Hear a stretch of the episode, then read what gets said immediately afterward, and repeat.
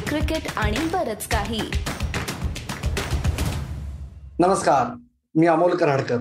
नमस्कार मी सुनंदन लेले. आणि साप्ताहिक सीसीबीके मध्ये तुमचं पुन्हा एकदा स्वागत. सुनंदन सुरुवातीलाच आय पी एल आपल्याला काय काय दाखवते यातलं अजून एक नवीन उदाहरण की ज्याची भारतीय क्रिकेट प्रेक्षकांना सवय नाहीये. ते म्हणजे रिटायर्ड आउट तर हा टॅक्टिकल प्लॉय कधी ना कधीतरी आय पी एलमध्ये दिसणार हे आपल्याला माहिती होतं. एकदा बिग बॅश लीगमध्ये दिसलाय.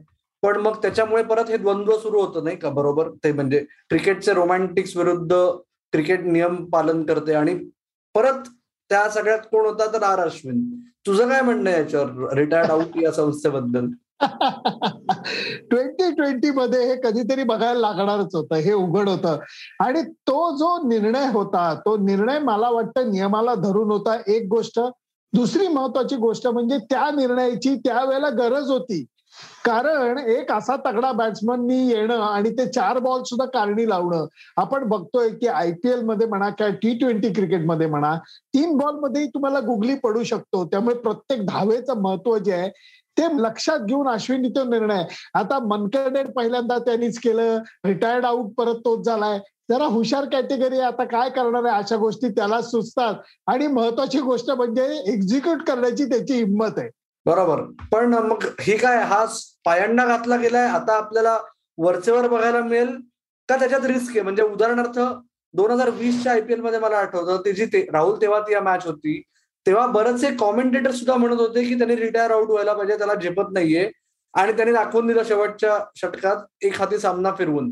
तर ही जी रिस्क आहे हा टॅक्टिकल प्लॉय म्हणून खरंच येणाऱ्या काळात वापरला जाऊ शकतो का फ्रिक्वेंटली हा कसं होणार माहितीये का? की बॅट्समन थकलेला असला जसं आपण म्हणतो की या उन्हाळ्याच्या तडाख्यामुळे कोणाला कधी त्या उन्हाचा झटका लागेल हे सांगता येत नाही. आणि तो झटका तुम्ही इंजुरी होते अशातला तो झटका नसतो. फक्त तो असा असतो की तुम्ही हंड्रेड पर्सेंट शॉट मारण्याची जी कपॅसिटी आहे तो जो तुम्हाला झटका लागतो बॉडीमधनं सर्व शक्ती एकवटून तुम्हाला तो शॉट मारायला लागतो. ती या उन्हाळ्यानी जर का कमी व्हायला लागली तर कधीतरी इव्हन पन्नास साठ केलेला बॅट्समन सुद्धा रिटायर्ड आउट होऊ शकतो. जर तुमच्याकडे नंतर येणाऱ्या बॅट्समनमध्ये मॅक्सवेल आहे स्टॉयनिस आहे ब्रेविस आहे किंवा असे म्हणजे मी खूप लिव्हिंगस्टन आहे असे जर का बॅट्समन नंतर बॅटिंगला येणार असले तर मला वाटतं ही जी गोष्ट आहे ही परत बघायला मिळू शकते. परवाच्या मॅच मध्ये कसं झालं? की संघ अडचणीत आलेला होता. त्याच्यातनं अश्विननी त्यांना काही प्रमाणात बाहेर काढलं. आणि नंतर जेव्हा गरज होती तेव्हा त्यांनी तो निर्णय घेतला आणि तो बाहेर गेला. या दोनच कॅटेगरीमध्ये मला ही गोष्ट बघायला मिळेल असं वाटतंय. कारण ही गोष्ट सातत्याने होणार नाहीये. जर तुमचा तगडा बॅट्समन तिथं असला कारण एक तर तुला आठवतंय टी ट्वेंटी वर्ल्ड कप होता. बांगलादेशमध्ये त्याला युवराजच्या बाबतीत ही गोष्ट झाली होती की जर तुम्ही जास्त चेंडू खेळून नंतर आऊट झाला तर तुमचे जे वाया गेलेले चेंडू असतात ते तुमच्या मानगुटीवरती भूत बनून बसतात. ह्या गोष्टीचा आता सखोल विचार व्हायला लागलाय. त्यामुळे हे नवीन टॅक्टिक्स या पुढे येत आहेत. युवराज सिंगला जसं दोन हजार चौदाचा टी ट्वेंटी वर्ल्ड कप तू आता रेफर केलास तेव्हा कसं झेपत नव्हतं. आर अश्विन रिटायर आउट झाला. दोन अजून मोठे खेळाडू आहेत. त्यांना आता रिटायर व्हावं का आउट करावं का काय करावं हा प्रश्न त्यांच्या चाहत्यांना म्हणजे त्यांच्या संघांपेक्षा विशेषतः त्यांच्या चाहत्यांना पडलाय. अर्थातच विराट कोहली आणि रोहित शर्मा दोघांची बॅट बरोबर बरोबर. मी नावं ऐकली तरी मला तेच तू म्हणल्या क्षणी मला असं वाटलं की आपण ही नावं ऐकली चेष्टा अपाट. पण मित्रा बऱ्यापैकी दिवस आपण क्रिकेटचा आनंद घेतोय पत्रकार म्हणून. खूप सामने आपण पाहिलेत. आपण चढ उतार पाहिलेत. आपण यश अपयशाच्या झोपाळ्यावरती सुद्धा बसलोय. आपण रोलर कोस्टर राईड सुद्धा पाहिलेली क्रिकेटचे डोकं गरगरवून घेतलेलं आहे. पण अशा वेळेला मला म्हणावं असं वाटतं की क्रिकेटची मला कधी कधी भीती वाटते. की आज विराट कोहली त्याचं कॉन्सन्ट्रेशन म्हणा डेडिकेशन म्हणा तयारी म्हणा प्रॅक्टिस म्हणा सर्व बॉक्सेस टिक जरी असले तरी क्रिकेट अचानक तुम्हाला म्हणतं की please wait you are in queue आणि मग तुम्ही डोकं जरी भिंतीवरती आपटलं तरी तुमच्या धावा होत नाहीत. कधी तो रनआउट होतोय कधी तो आउट होतोय कधी त्याला गुगली कळत नाही कधी अंपायर राखी बांधतो. या सगळ्या गोष्टी होत आहेत आणि तीच गोष्ट रोहित शर्माची सुद्धा होती. कधीतरी स्टार्ट मिळतोय. पूल मारण्याचा फटका आता बऱ्यापैकी वेळा झालेली आहे गोष्ट की त्या फटक्यावरती त्याला मारताना जाळ्यात सापडवलं जात आहे. त्यामुळे हे दोन भारताचे बिनीचे फलंदाज त्यांच्या फ्रँचायझी करता सुद्धा इतके महत्त्वाचे फलंदाज आणि त्यांना काही केला सूर गवसत नाहीये. त्यामुळे पुढे जाऊन मी एकदम लांबची गोष्ट करतोय की आता हळूहळू आता ही माध्यमात चर्चा होईल. लगेच बीसीसीआयवाले म्हणतील मूर्खार्क काहीतरी बडबडताय. परंतु हे दोघही खेळाडू एकत्र टीममध्ये असायला पाहिजेत की नाही ही गोष्ट आपण मागच्या टी ट्वेंटी वर्ल्ड कपमध्ये बोललेलो होतो. आता त्याला वाचा परत एकदा फुटेल. तुझं काय मत आहे सुनंदन? दोघ जण आजच्या टी ट्वेंटीच्या जमान्यात हे दोघं आणि के एल राहुल असे भारताचे पहिले तीन असले तर T twenty world cup Bharat जिंकू शकतो. नाही कठीण आहे खूप. कारण एकशे वीस आणि तीसच्या ऍव्हरेजनी आजकाल टी ट्वेंटी क्रिकेटमध्ये पहिली बॅटिंग करत असताना खास करून खेळून काही उपयोग होत नाही. तुम्ही चेस करताय तुम्हाला चेसच करायचा आहे दीडशे रन्स तुम्ही तुमच्या पद्धतीने खेळलात मॅच मस्तपैकी जिंकून दिलीत. प्रश्न वेगळा आहे. परंतु जर तुम्हाला पहिली बॅटिंग आली आणि मोठा स्कोर उभा करायची जर का गरज असली तर त्या वेळेला तुम्हाला पहिल्यांदा मी सेट होतो आणि नंतर मी पॉलिश बॅटिंग करतो. हा जमाना टी ट्वेंटीचा बदलायला लागलाय. हे दृश्य आता दिसायला लागलंय. आता ब्रेव्हिस सारखा खेळाडू म्हणून काल त्यांनी बॅटिंग केली म्हणून मी म्हणत नाहीये. परंतु ती जी हिंमत ठेवतात की बाबा मला मारायचंय आऊट झालं तरी बेहत्तर ती गोष्ट आता ठेवायला लागेल. त्यामुळे ज्या तीन लोकांची तू नावं घेतली ते क्लासिक बॅट्समन आहेत. ते तोडफोड बॅट्समन नाहीयेत. परंतु आता भारतीय संघ व्यवस्थापनाला निवड समितीला याचा विचार करायला लागेल की एका वेळेला असे खेळाडू संघात घेऊन आपण पायावरती धोंडा पाडणार आहोत का? का आपण पुढे बघणार आहोत? आणि नवीन खेळाडूंना जे तोडफोड बॅटिंग करण्याच्या मनस्थितीत आहेत त्यांना संधी देणार आहोत. आपण कोणाला संधी द्यायची हे ठीक आहे आपण ठरवू पण आपल्यात आणि सामान्य चाहत्यांमध्ये थोडासा फरक आहे. म्हणजे मला काही त्यांच्याबद्दल काही राग आहे असं नाही पण आपण बघतो सोशल मीडियावर प्रत्येक मॅच चालू असताना नवीन संघ निवडला जातो. त्या फंदात आपण आता पडणार नाही आहोत. घोडा मैदान दूर आहे टी ट्वेंटी वर्ल्ड कपचं अजून आयपीएल अर्ध्यावर येते कारण यावर्षी मोठी आयपीएल आहे. मागच्या वेळेस आपण गप्पा मारल्या होत्या तेव्हा सुनंदन तू म्हणला होतास की कुठलाच ट्रेंड नाहीये हा सर्वात मोठा ट्रेंड आहे. आता असं वाटतंय की टीम्सनी त्या दव असताना चेस करण्यावर म्हणजे पहिला स्कोर उभारून तो डिफेंड करण्यावर थोडस उत्तर शोधलेलं आहे ती थोडीशी पॅरिटी आलेली आहे.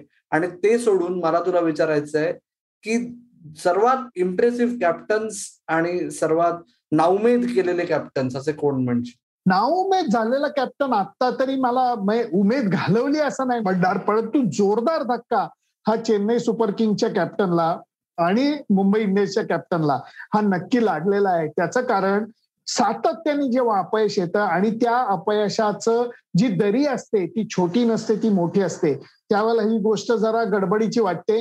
आणि त्या मानाने मला श्रेयस अय्यर ज्या पद्धतीने संघ हाताळतोय मला ते आवडतंय. संजू सॅमसन ज्या पद्धतीने संघ हाताळतोय तेही मला आवडतंय. त्यामुळे या दोन खेळाडूंच्या बाबतीत मी असं म्हणेन की या दोन खेळाडूंनी आत्ताच्या घडीला तरी यश मिळतंय म्हणून मी म्हणत नाहीये. पण संघ निवड त्यांची ओरिजिनल लिलावातली संघ निवड चांगली झाली आणि इव्हन अकरा निवडीच्या बाबतीत सुद्धा त्यांचा एकंदर होरा जो आहे तो बरोबर ठरतोय असं मला वाटतंय. तुला काय वाटतं? मला रोहित आणि म्हणजे रोहितची खरी कसोटी कर्णधार म्हणून उर्वरित आयपीएलमध्ये बघायला मिळेल. आपण आता गप्पा मारतोय त्यांच्या फक्त पाचच मॅचेस झालेत आणि पाच मधल्या ते फक्त पाचच हारलेत बरोबर? तर एकीकडे ते फ्रँचायझीचे प्रेशर दुसरीकडे ते कायम मुंबई इंडियन्स सर्वोत्तम आयपीएल संघ असल्याची ती जबाबदारी ती तारून नेणं. दुसरं तुमच्याकडे तरुण संघ आहे. तुमच्याकडे ताऊन सुलाखून बाहेर पडलेले खेळाडू नाहीयेत. त्याच्यामुळे त्या खेळाडूंना हाताळणं म्हणजे एकीकडे पुढची तयारी करताना हा सीझन पूर्ण कोरा राहू नये.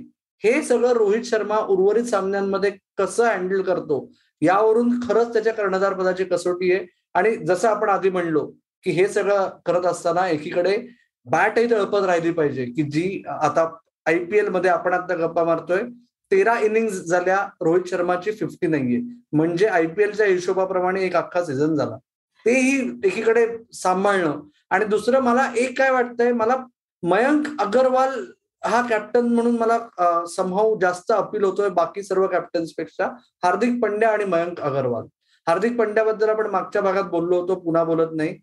मयंकच्या बाबतीत मला म्हणायचंय की त्या टीमचं तसं चाललंय. चढ उतार जे आहेत ना पण ते चढ उतार चाललेले असताना त्याच खेळाडूंवर विश्वास टाकणं आणि त्यांच्याकडून ते झालेली चूक पुढच्या सामन्यात लगेच सुधारून घेणं.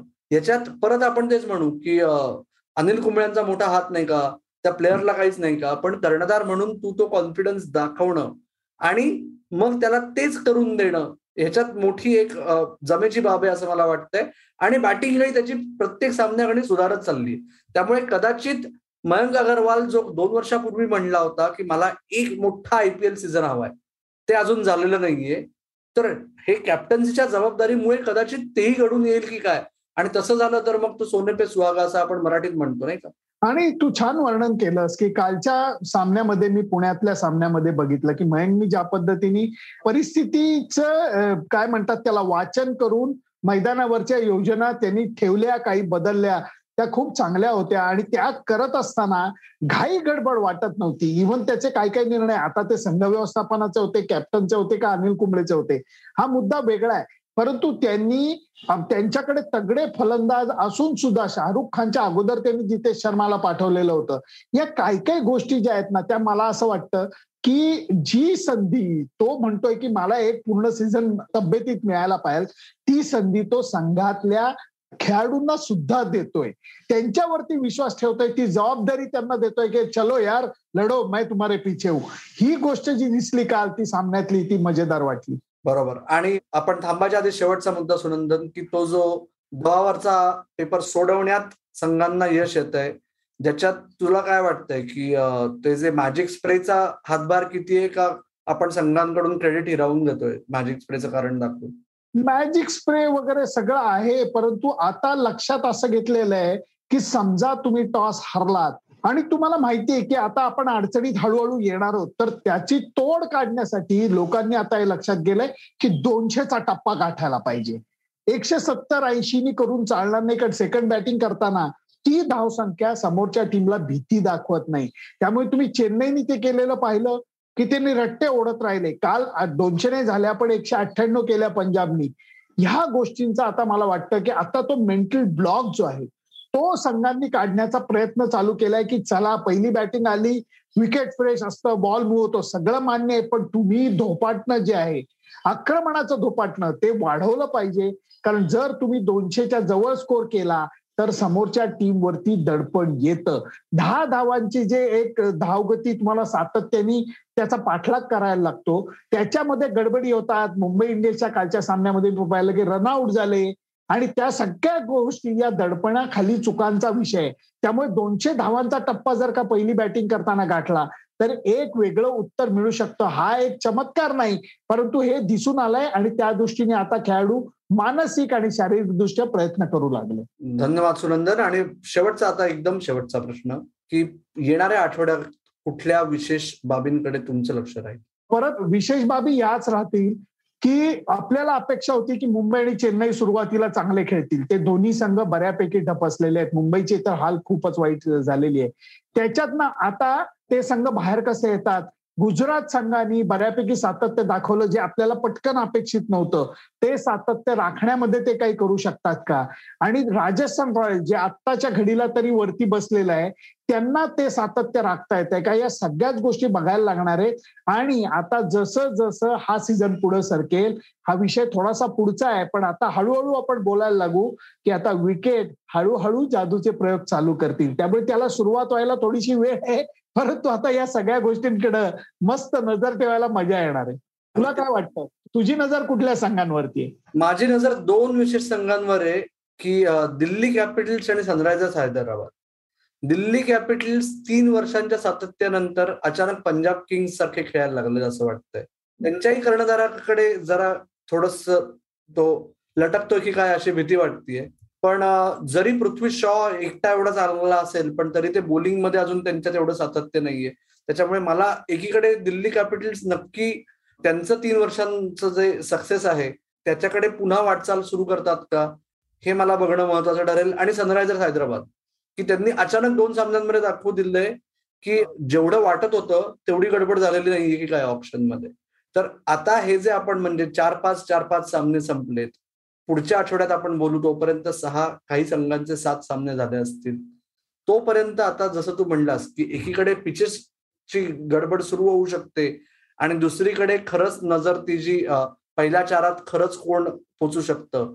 ह्या सगळ्यांनी पुढचा आठवडा मला या दोन संघांसाठी खूप महत्त्वाचा आहे असं वाटतंय. खरंय खरंय. आणि आपल्यासाठी प्रत्येक आठवडाच महत्त्वाचा असतो. आपले जे प्रेक्षक आहेत आणि आपले जे श्रोते आहेत या सगळ्यांसाठी आपल्याला असं वाटतं की त्यांनाही महत्त्वाचा असतो आपला आठवडा. पण मला फक्त एवढंच म्हणायचं आहे की मित्रांनो की तुम्ही जी साथ देत आहात ती तशीच चालू ठेवा. गौरव जोशी लवकरच परत येतील. सुनंद लेले आपल्या बरोबर असतीलच तरी सुद्धा त्यांचे एकदा पुन्हा फॉर्मॅलिटी करता. वा वा वा वा वा वा. येस पण तुम्ही कुठलीही फॉर्मॅलिटी न पाळता तुम्हाला हवं तेव्हा तुमच्या सोयीनुसार आपलं युट्यूब चॅनल बघत राहा कॉफी क्रिकेट आणि बरंच काही या नावाने. त्याचबरोबर पॉडकास्ट तुम्हाला ऐकता येईल. याच नावाने तुमच्या पसंतीच्या पॉडकास्टिंग ऍपवर आणि तुमचा अभिप्राय जो सर्वात महत्त्वाचा आहे आमच्याकरता तो तुम्ही आम्हाला देत राहा. आपलं फेसबुक पेज इंस्टाग्राम हँडल आणि ट्विटर हँडल आहे सीसीबी के मराठी. लाईक करायला विसरू नका शेअर करायला विसरू नका. तुम्ही आणि इतरांना सबस्क्राईब करायला लावायला विसरू नका. आणि तोपर्यंत मात्र बघत राहा. ऐकत राहा आणि आमची वाट पाहत राहा. धन्यवाद. धन्यवाद.